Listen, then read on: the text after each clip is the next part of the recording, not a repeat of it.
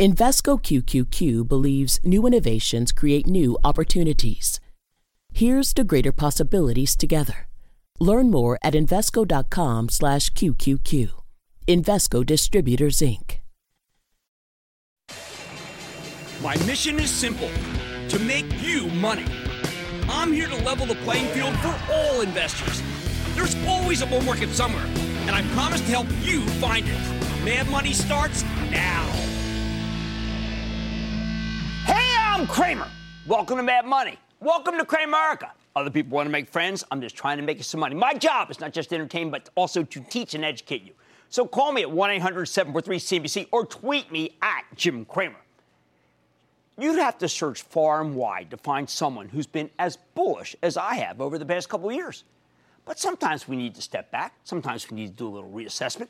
After a day where the Dow lost 56 points, the S&P declined 0.14%, and the Nasdaq actually inched up 0.03%, I got to tell you, I'm starting to get a tad concerned about the health of more and more industries here. The universe of potential winners does feel like, at least to me, that it's getting smaller.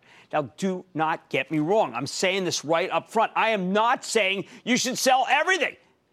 The only time I ever did that was in early October of 2008. Sell, sell, sell, sell, sell. When I told you to sell everything that you needed in the next five years because the financial crisis was going to get worse before it got better. And what's happening now is nothing like what happened back then.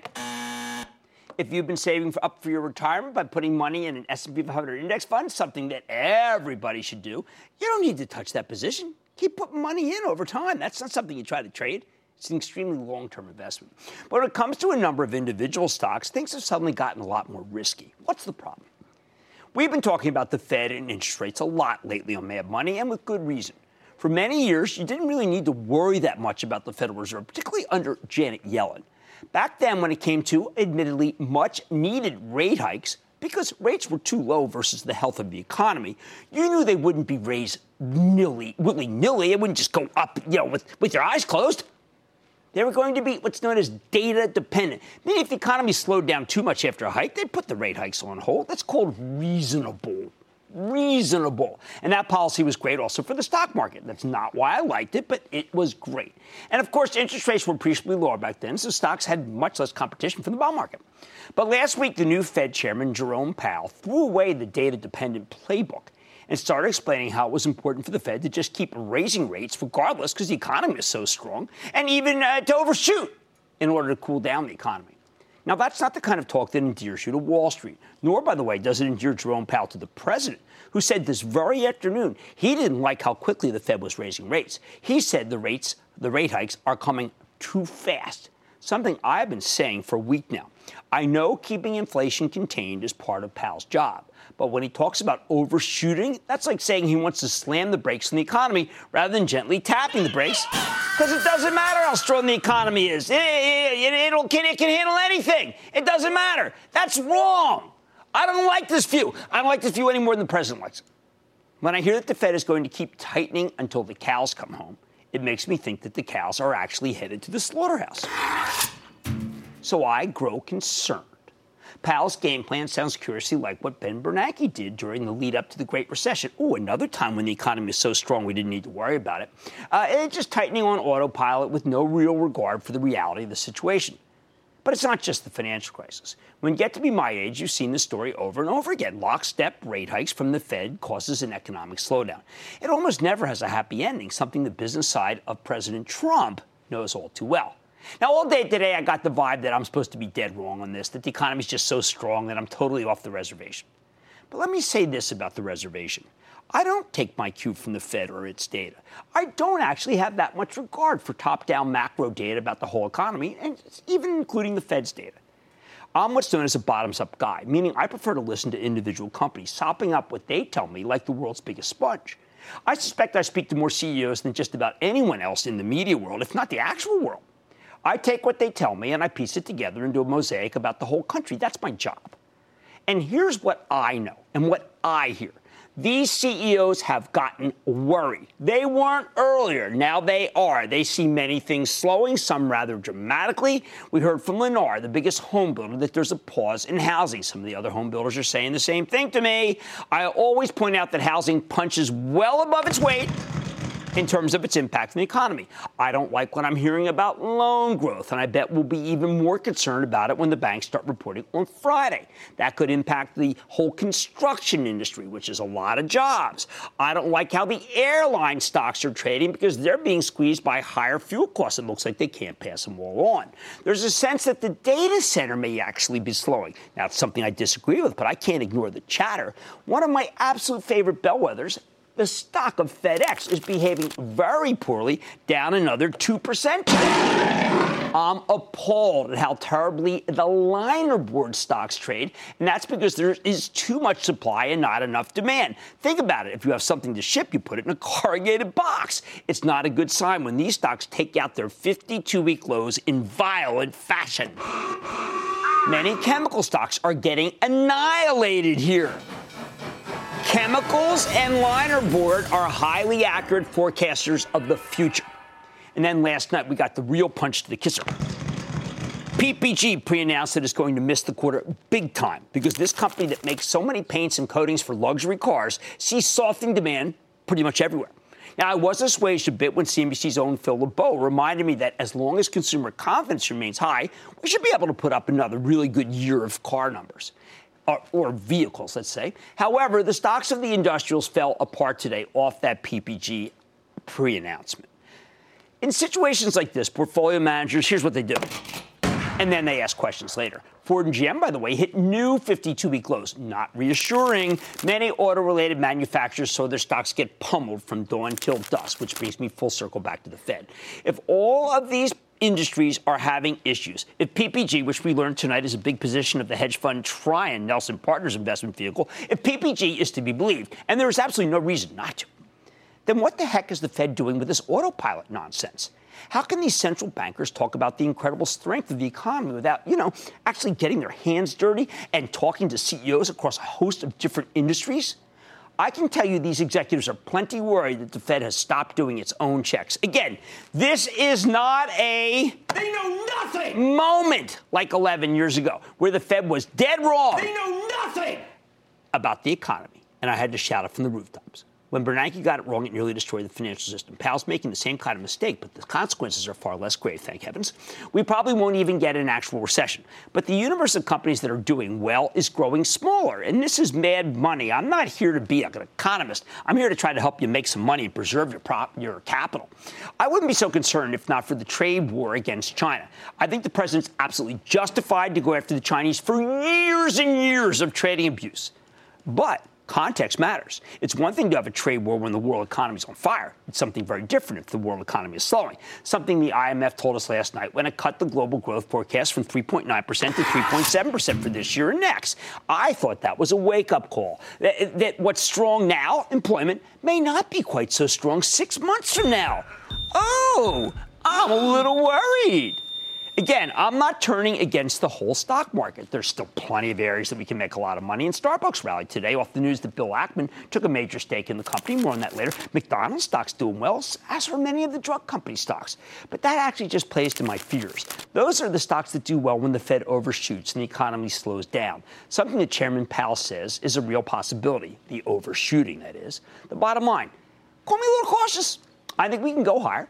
But the stocks taking us higher are the wrong stocks if you believe the economy is in good shape. They're the right stocks if you believe, well, that I'm right and we could have a Fed mandated slowdown. I sure hope I'm wrong. But on a day like this, where we get some dire news from PPG, I'm feeling right as rain. Brian in Texas, Brian. Booyah, Jim. Booyah, Brian. My question is about GG Goldcorp. There were some protesters that blocked the mine and that could have uh, hurt production. Around the same time in July, the stock dropped by almost 30%. With the market the way it is and Goldcorp's commitment to environmentally friendly practices, uh, could this be where the stock turns around? You know what? I am so fed up with the gold stocks. I like gold. I like GLD. I'm a believer in gold. I think it's a good diversification. But the stocks have systematically let me down, and I feel awful about recommending any of these. All right. Now, the stocks leading us higher aren't, aren't the, the, the, stocks that should be going higher if the economy is really as strong as the Fed and its acolytes are telling us. So right now, I want to be a little more cautious. It's okay. Mad Money tonight. My power rankings have just gotten started. How does Amazon stack up against other consumer plays? Hey, there's one I like. I'm going to be revealing. Then, is it time to rate proof your investment portfolio? I'm telling you the ways to play any outcome in the rate debate during tonight's Off the Charts. And it's considered a proxy for the economy, and its shares just dropped the most in nine years, although it recovered after hours. What does the move in PPG mean for the overall market? I'm giving my tip. So stick with Cramer. Don't miss a second of Mad Money. Follow at Jim Cramer on Twitter. Have a question? Tweet Cramer. Hashtag mad tweets. Send Jim an email to madmoney at cnbc.com or give us a call at 1 800 743 CNBC. Miss something? Head to madmoney.cnbc.com. It's finally here Untold Stories, Top Moments from Worlds brings you closer than ever to the best players, top moments, and biggest events from all the past League of Legends World Championships. The rise of Faker, the origin of Silver Scrapes, the greatest match ever in Freak's Basement. We've got all these stories and so much more. Untold Stories, Top Moments from Worlds. Listen for free exclusively on Spotify.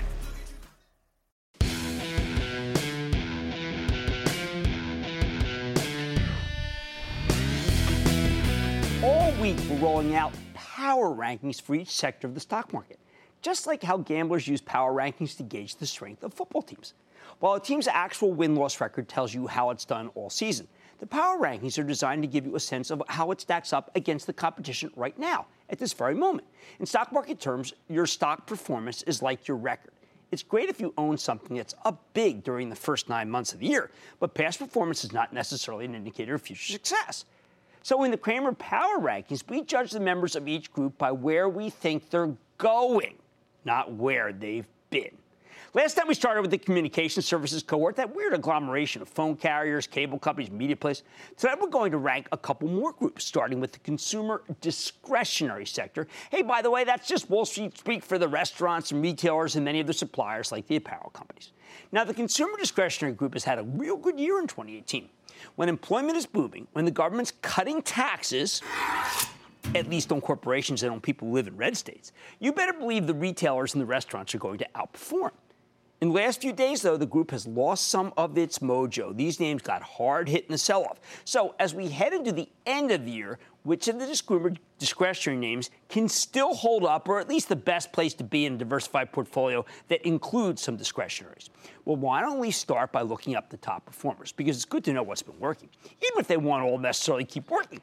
Bizarrely enough, the top performer here isn't Amazon. It's advanced auto parts, up 69%. Amazon comes in second, up 60%.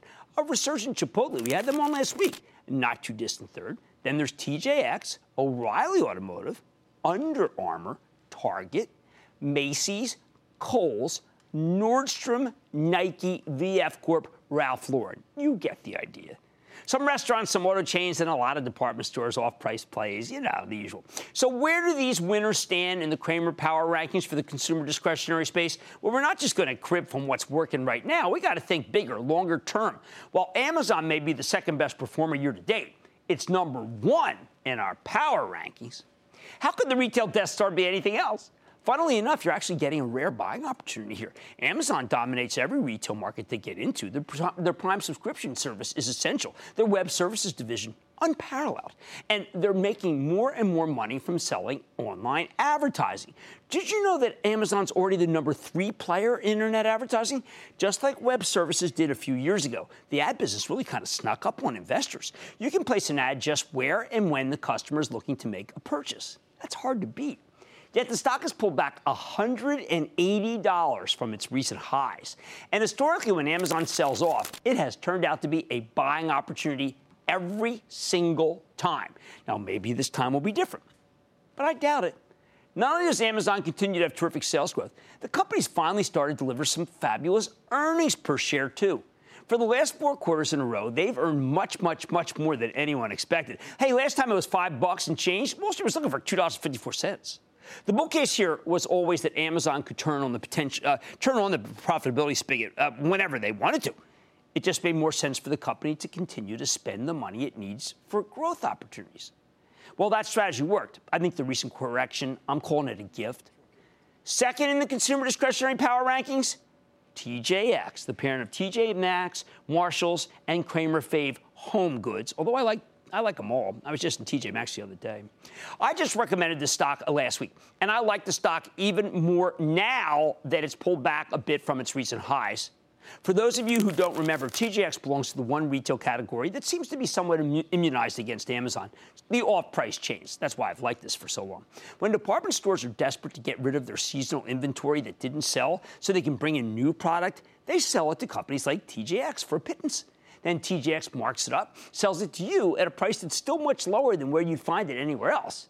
The whole model ends up creating a bit of a treasure hunt experience. It's like that kind of that episode of The Simpsons where Marge finds a massively marked down Chanel suit at a discount store. There's some doubters here, but I think the numbers speak for themselves. In the latest quarter, TJX delivered a 6% increase in same store sales. You know, that's the key metric, and that was much better than the 2.1% number that the analysts were looking for. They're practically coining money here. And I bet America's premier off price chain is going to have a very good holiday season. How about number three? Okay, Kohl's, KSS, the second best performing department store stock. It's uh, 2018, it's up 31% for the year. Why Kohl's over Macy's or Nordstrom? Well, we've of this one for the Charitable Trust. You can follow along by joining the ActionAlertsPlus.com club, and I'll tell you why you want some traditional department store exposure going into the holidays this year.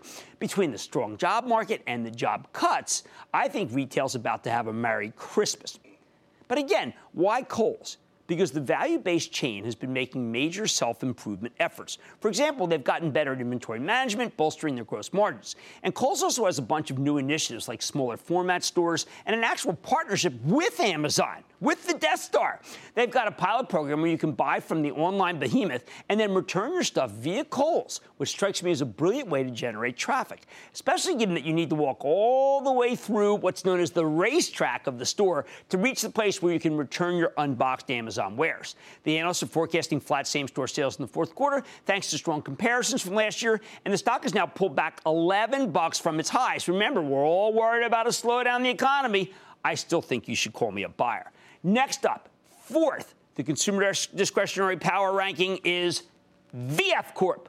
Yes, the parent of North Face, Jansport, and the Red Hot Vans, among a host of other brands. As I've said before, I think Vans alone is a huge opportunity for VFC. They've taken a skateboarding shoe and turned it into a lifestyle brand. At the same time, the company's about to spin off its not so hot jeans business early next year. And last week, they announced the sale of their Reef sandal business. You know what? Here's what I'm thinking. Basically, VF Corp is paring back its non essential divisions and focusing on their very best brands, creating a lean, mean earnings machine The transformation will really start to kick in early next year, which is why I think VF Corp makes so much sense here at the beginning of the fourth quarter. And I know it's run a lot, but you know what? It's changing its stripes in a positive direction. Number five, finally, is Nike. Until last week's big market wide sell off, Nike had been on fire. The reason? They figured out how to fend off the resurgent competition from Under Armour and Adidas by rolling out fabulous new products and selling them, personalizing them even, directly to the consumer, DTC. Business is booming. I liked Nike's last quarter, but the stock has pulled back 5% since then, of course, because of the overall market turmoil, and I think the dip is worth buying. Oh, and one more thing it doesn't show up in the power rankings at all, but today we found out that Bill Ackman, the hedge fund manager, is taking a big position in Starbucks. I think it would be a mistake to chase it up here after the announcement, but Starbucks is a well run company with a huge buyback, and I think it will have a good fourth quarter. But that means you have to look through what I think could be a very uneven third quarter. The bottom line if you want exposure to the consumer discretionary space going into the end of the year, and this is if you're very bullish in the economy, I'm starting to temper my view, as you know. My favorites are Amazon, which works well in a slowdown, TJX, also good in a slowdown, Kohl's, a discounter, good, VF, that's a special situation, and then Nike in that order. Let's go to Brandon in Pennsylvania. Brandon. Booyah from Philadelphia, Jim. Oh, good to see you, man. We're going to be down there again. We just keep going to Philadelphia, and I love that. How can I help? So, Jim, uh, I wanted to diversify my portfolio, and I noticed that I lack any real substantial holding in um, consumer discretionary. Okay. So as a as a 22 year old college student, many of my friends are starting to go to casinos now, and I figured instead of blowing my money at a casino on roulette or craps that I could invest in casinos instead. So I wanted your opinion on Red Rock Resort ticker RR and whether you thought it was a buy given it has experienced about an 8% pullback in the last few days and it's seemingly insulated from the trade war issues that you are going on right Brandon, now. I can't talk you out of that one, and stock's down a lot. I do and have been recommending Pinnacle Entertainment. Remember, I share with you the antipathy toward owning a casino stock that has a major position in Macau. Yours doesn't, but I think Red Rock is not as good as Pinnacle Entertainment, symbol P N K. All right, knowledge, people, is power. If you're looking for the best of breed in the consumer discretionary group, which is under a lot of pressure, I want you to look no further than these picks for the long term. All right, much more Mad Money ahead. Out of the 32 consumer staple names on the S&P, roughly two-thirds are negative territory year to date. But are they still winners in the space? Is there something worth owning? My power rankings continue. Plus, everyone's worried about what's next for interest rates. So, how should you protect your portfolio? Because rates are what's on the line right now, and that's why we're going off the charts. And PPB, PPG just painted an ugly picture when it comes to the third quarter. I'm breaking down the company's tough forecast, and I'm not happy. Stick with Cramer. Support for this podcast comes from Pluto TV. Need an escape? Drop into Pluto TV for a world of free TV. Stream hundreds of channels and thousands of movies and shows all for free. Yeah, free. No subscriptions, no fees. Imagine 24 7 channels of Narcos, CSI, Star Trek, Survivor, and everything else from hit movies to binge worthy TV shows, the latest news, live sports, comedy, and more. What are you waiting for? Download the free Pluto TV app for Android, iPhone, Roku, or Fire TV and start watching now. Pluto TV. Drop in. Watch free.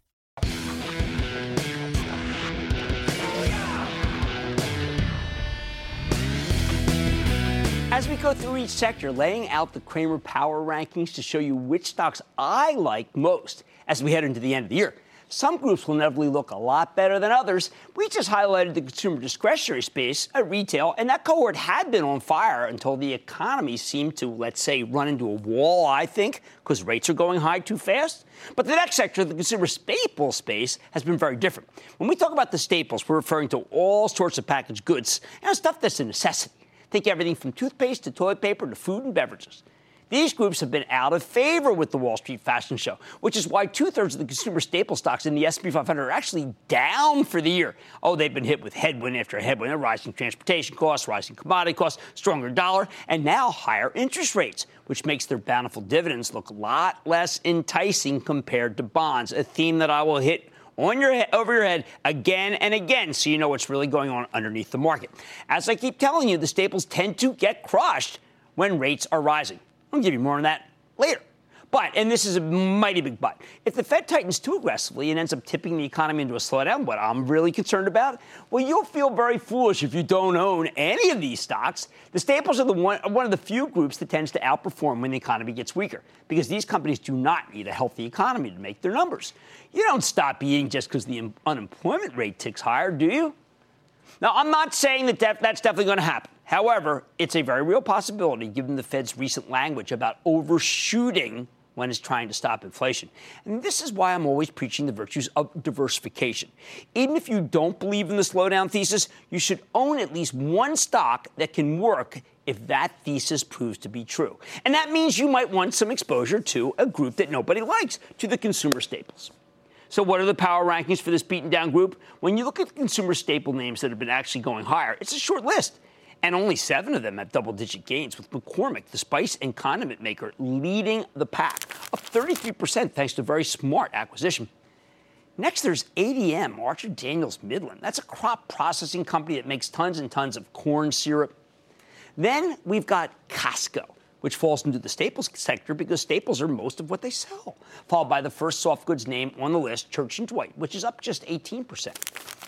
Rounding out the top five is Sysco, a food service play that makes more, much more exposed to the restaurant space, and a lot of its strength comes from the fact that Trian has been working hard to make it do better.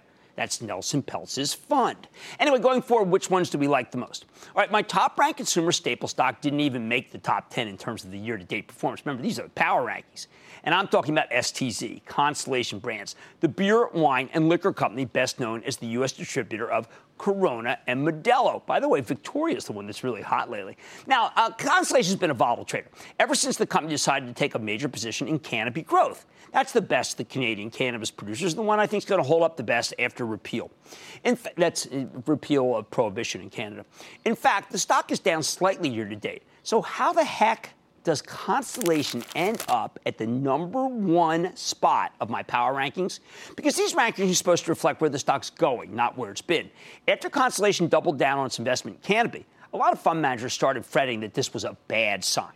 Why would they put so much into marijuana if the beer business was in good shape? It didn't help when the company reported a couple less than stellar quarters. However, Constellation put those concerns to rest when it reported last week, and the stock exploded higher. Turns out Corona and Modelo are doing great.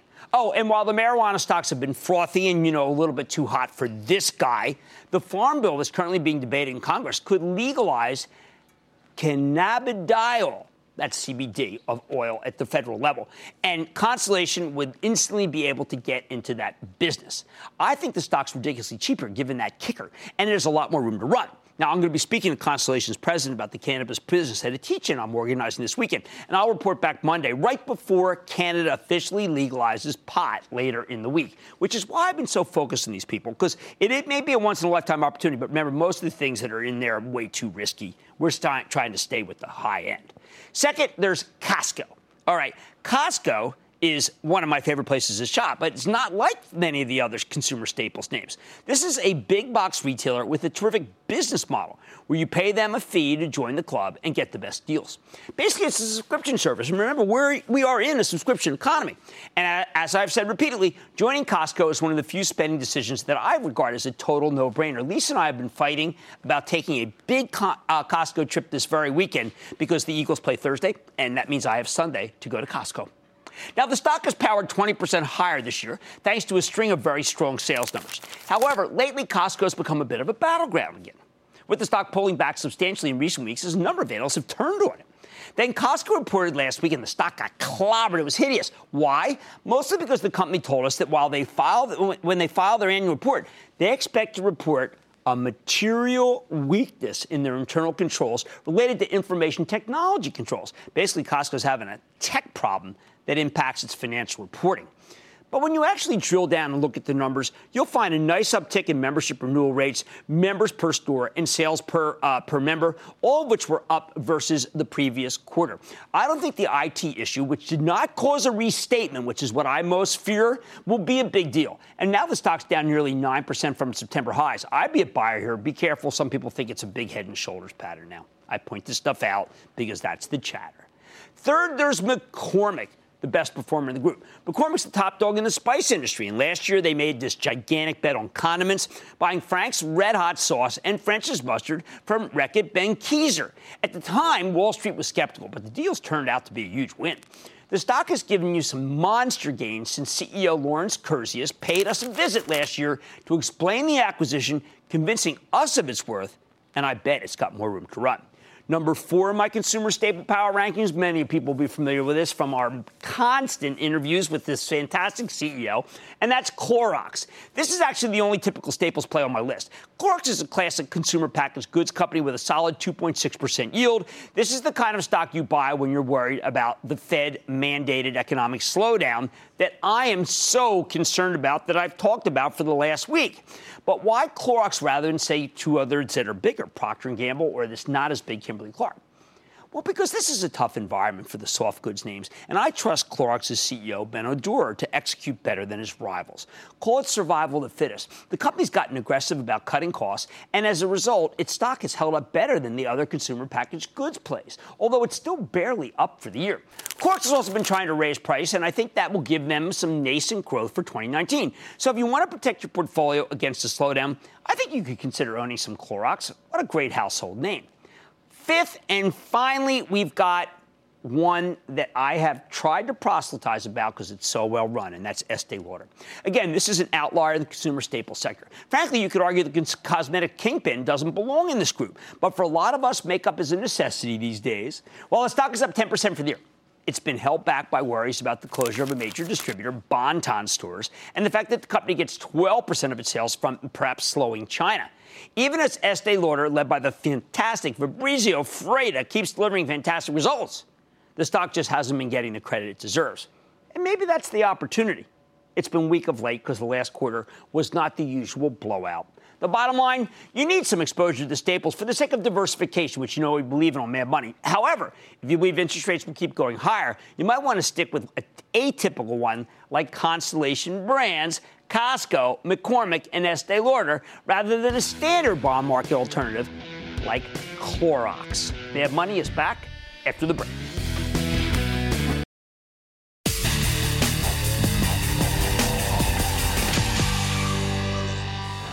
Last week, the Federal Reserve made it very clear that they're willing to overshoot when it comes to raising interest rates, basically telling the world that they're going to tame inflation, whatever the cost. In response, we got that hideous sell off that lasted until yesterday's intraday bounce, but then resumed with the industrials today. So, where do we go from here? Look, there's no doubt that long term interest rates, the ones the Fed doesn't really control, are in the driver's seat here. The question is, where are those rates actually headed? Like I told you last night, this market has three camps, three groups of money managers with very different worldviews. And they come out every day and they put money behind their worldviews. Now, you got the recessionistas who believe the Fed Chairman Jerome Powell is doing the right thing and think his lockstep tightening will cause an economic slowdown, though, which will ultimately push rates back down. Then you got the inflationistas who believe that rates are too low because inflation is really raging here, and in their view, the Fed hasn't done enough. And then there's the third camp, the group that believes rates have peaked already and they're ready to go back down. So I think you need a plan for each camp, which is why tonight we're taking more of an empirical approach here on Mad Money. We're going off the charts with Bob Moreno. And Bob is a brilliant technician who happens to be my colleague at realmoney.com, the paid site of thestreet.com, as well as being the publisher of rightviewtrading.com. We want to get a sense of what could happen under these three very different scenarios so you know what the camp followers are thinking. So, first, what if the recessionistas are right and interest rates are ultimately headed lower because the economy is about to go into a rut? That's just what I'm so worried about. Check out this weekly chart, which plots the yield of t- on 20-year Treasury bonds against the performance of the S&P Consumer Staples ETF, the XLP. Now, if you zoom out, you can see that over the last 20 years, long-term Treasury yields have gone steadily lower. Okay, so you can see this is the 20 year, that's the long term Treasury yields. At the same time, the consumer staples have an almost perfect inverse, in other words, opposite inverse correlation when Treasury yields go lower. The soft goods stocks go higher. So soft goods, and there's the Treasuries, okay? Especially since the Great Recession got going, this has really been uh, definitely, definitely, let's just say, stark.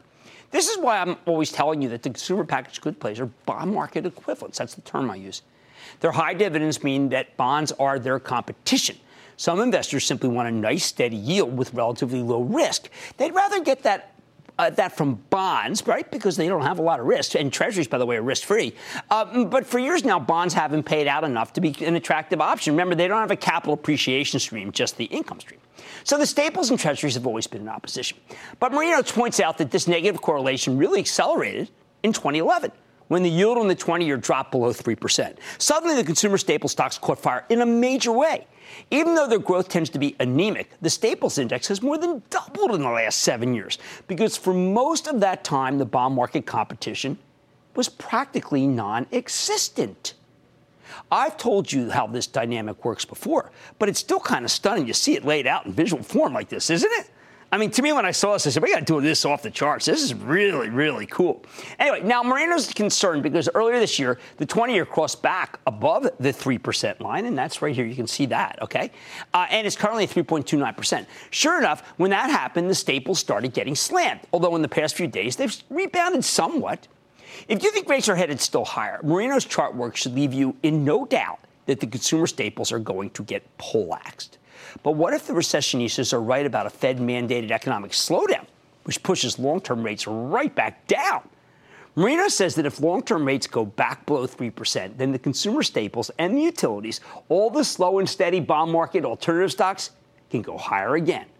And when it comes to the staples, Moreno thinks you should take a look at the daily chart of a stock that I'm not going to recommend because it's a tobacco stock, but lets him do the talking here. The daily chart of Philip Morris International the global tobacco company that sells Marlboros and host of other brands overseas, okay? And this is PM, you see we're looking at here. Uh, Philip Morris supports a bountiful 5, 5.4% yield. So it's exactly the kind of bond market alternative stock we're talking about here. Moreno points out that the stock has been stuck between 74 and 76 for the past few months. And you can see that. Look at this. It's kind of in a range, right?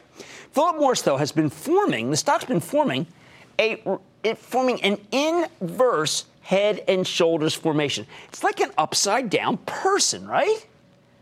And this is one of the most reliably bullish patterns in the chart book. Well, then there's the moving average convergence divergence. That's the oscillator up top, okay? Uh, it, or it's also known as the MACD. It's a powerful momentum indicator that helps technicians detect changes in the stock's trajectory, most importantly, before they happen. If it's coincident, what good would that do, right? Moreno notes that just made a bullish crossover. Boom, you see this? A bullish crossover last month, and it's been roaring higher, another positive development. Plus, you know, we talked to Mark Chaikin a lot. There's the Chaikin money flow, which measures the level of buying and selling pressure. It went very positive in August. Okay, you can see this, right? Uh, and, stayed that way for a while. And Short Moreno thinks there's a lot of buying interest in Philip Morris International. So we see this, we add this, and we do this, and we get a positive story. Now, back in April, the stock gapped down from 96 to 90. Okay, you can see this. It's currently trading at just under 85 right here.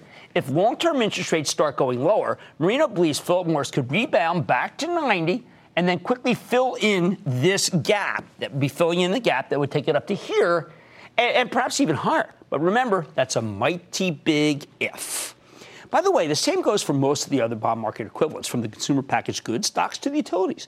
These stocks will catch fire if the economy slows and, and, bond yields go back down. That's what I was so afraid of today when I saw stocks like McDonald's going higher. Those are not the right kinds of stocks if you think there's going to be an economic expansion. But what if the inflationistas are right? And long term rates keep rising. Well, then the banks are one of the few groups that wins because when longer term rates go higher, the financials can charge you more for loans. Something they really need to do with the Fed boosting short term rates, which uh, those are determine what the bank pays you for your deposits. So check out the daily chart of Citigroup, letter C. Moreno points out that Citi's been making higher highs and higher lows since June. Okay, so you see this pattern? With the action forming a rising channel. At the same time, Citi's short term 50 day moving average, and that is the red, just crossed above its long term 200 day moving average, the blue. And this is like the holy grail of technical analysis. They call it the golden cross, and it's typically a sign that a stock is definitely headed higher. Still, Citi met some resistance, and the stock's currently cooling its heels in the low 70s. And you see how it got up here, and now it's kind of marking time right there. But if long term rates keep climbing, Moreno believes that resistance will be broken and this stock will roar. His only real uh, concern? What's the accumulation distribution line down here, which tells you whether big institutions are buying or selling. And it has failed to keep pace with the move, actually going lower as Citi stock rallied. However, Moreno thinks that that change that will change if rates continue to go higher I don't have that level of conviction, frankly. Finally, what about the moderation scenario? What if long term rates simply stabilize here? If that's the case, Moreno argues that the home builders, wow, talk about a down and out group, the home builders could finally make a comeback. These stocks have been stinking up the joint. The group's down roughly 20% for the year because everyone knows that housing gets crushed when mortgage rates become too expensive. You even had Lennar talking about a pause in the housing market last week. Denver, once the hottest market in the country, is freezing over. But if rates stabilize, Moreno thinks that Wall Street may actually be willing to circle back to the home builders because it means their worst fears may not materialize. In that case, which one does he like? Well, he takes and looks at the weekly chart of D.R. Horton which has been one of the better performers in a lousy group. He points out that the stock is right above its floor of support. This is amazing because I couldn't find a single good thing about this. Uh, and it's a floor that was successfully retested last week. And if rates stabilize, he can see Horton rallying back to its ceiling of resistance at 46. Now, here's the bottom line. The charts, as interpreted by Bob Moreno, suggest that you want to buy the soft goods stocks like Philip Morris if bond yields go lower. And you want to buy the banks like Citi if they go higher. And you might even consider owning a home builder if they simply stabilize right here. Remember, we own Citi for my charitable trust, which you can follow along by joining the ActionAlertsPlus.com club and the Big Bank reports on Friday morning. Mad Money's back after the break.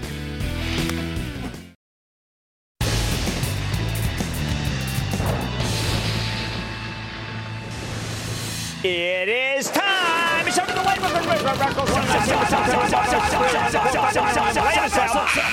And then the light round is over. Are you ready? Skig that for the light round. On my way. Let's start with Kim in Arizona. Kim. Hi, Jim. It's Kim from Arizona. I was just calling to see what your thoughts are on Express Scripts. That's merging. That Express Scripts merging with Cigna. If you remember, Cigna literally 30 points ago came on the show and just explained that, and I said, bottom up. Well, it's oh come on. Let's go to Carmen in Connecticut. Carmen. Hey, Jim. How are you? I am good. How about you, Carmen? Good. Thank you so much for taking my call. Of Here's course. my question. Our grandson is graduating high school in June. And we were thinking, my Okay. husband and I were thinking of starting a stock portfolio All for right. him as our gift to him. I had Lockheed Martin in mind. I was kind of going in the area of defense. Want I to know like what you defense, think but I don't want you to Lockheed Martin. I want you to do Raytheon because Lockheed Martin has already moved and Raytheon's lag. Let's go to Chris in Minnesota. Chris. How's it going surfing the land in 10,000 leagues? Oh, there you go. What's going on? Uh, nothing. I got a high uh, margin, high growth stock called Amyris, A-M-R-S. I was- I don't know it. I don't know it. I'm going to have to come back. It is a small cap company that I'm not sure about. Uh, let's take one more. Let's take one more. Let's go to Michael in Florida. Michael. Jimbo, big booyah from Naples, Florida. Good place. What's up? Hey, Jim, I'm calling about Abiomed, uh, ticker symbol AD. You know, we have loved those guys since the beginning of the show, and I have to tell you, I still think that device business and M Intuitive Surgical, I'll throw that one too, we are good. And that, ladies and gentlemen, is the conclusion of the Lightning Round. The Lightning Round is sponsored by TD Ameritrade.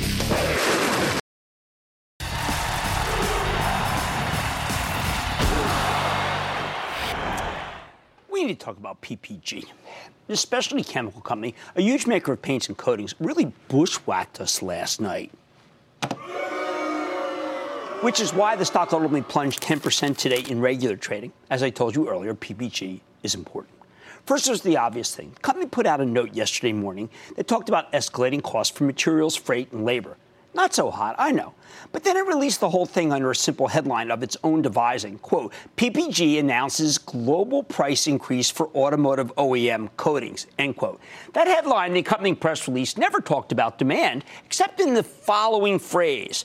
Quote, this price increase is vital to sustaining our history of innovating these next generation solutions and enhancing our ability to continue to meet demand. The implication of that statement seemed very clear to me. The company could put through all the price increases it needs because the demand for its product is strong. The stock rallied nicely on the news. Obviously, others felt the same way I did. But boy, was that ever wrong. After the close, PPG told us what I think is a different story. Company issued a full-blown negative pre-announcement. Management says they'll earn a buck 41 to a buck 45. Wall Street was looking for a buck 59. Ouch. And then for the next quarter, they're forecasting just $1.03 to $1.13, well below the $1.32 number the analysts were expecting. The culprit? PPG told us that, and I quote, we saw overall demand in China soften, and we are experiencing weaker automotive refinish levels as several of our U.S. and European customers are carrying high inventory levels due to lower end use demand, end quote. Oh, man, that's brutal. Remember, just that morning, these guys had been talking about the need to continue to meet demand. What the heck happened between 8:08 a.m. when it put out that first release about the price increase and 4:49 p.m. when it pre-announced that nasty downside view? Honestly, it's amazing that until last night, PPG hadn't hurt, been hurt as badly as a lot of the other auto suppliers. But what's even more stunning is just how wrong this company was about what lay ahead. I know it's been nearly three months since PPG gave us some insight into the future on its last conference call, and in Wall Street terms, that's a lifetime ago. Still, though, that call management expressed a lot of optimism about the auto industry. Here's what CEO Michael McGarry had to say. Surprisingly, the OEM automotive had a good first half of the year, slightly better than expectations. And we see no reason why the second half won't continue. The only negative there, of course, is whether or not people were trying to buy ahead of the tariffs. So we won't know that just yet, end quote. Could they have been buying ahead and McGarry simply didn't know? Was his crystal ball that bad? After the change in tone between yesterday's press release and pre announcement, nothing would surprise me about these guys. One thing's for certain any company with any exposure to the auto industry or the price of oil for that matter, not to mention the strong dollar and the rising cost of transportation, will now be considered to be something that should be held for sale unless proven innocent. That's what these numbers from PPG mean. It turned whole swaths of this market toxic from the get go today. The industrial stock weakness can be traced right back to PPG. The saving grace? The company didn't blame housing or aerospace, two other important businesses, although the former was already dinged when Lowe's dropped PPG's Olympic brand paints and stains just last February. That was terrible. This week, weakness seems to be about the autos. It's also terrible.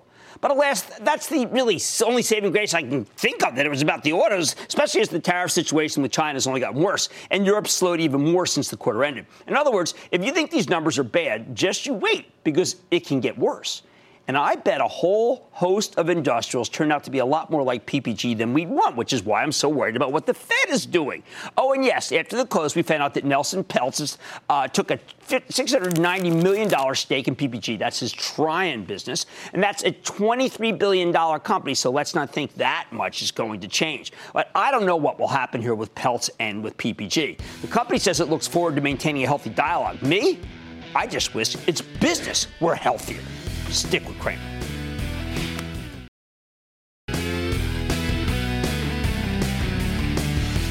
Look, I hope it rallies, but hope is, shouldn't be part of the investing equation.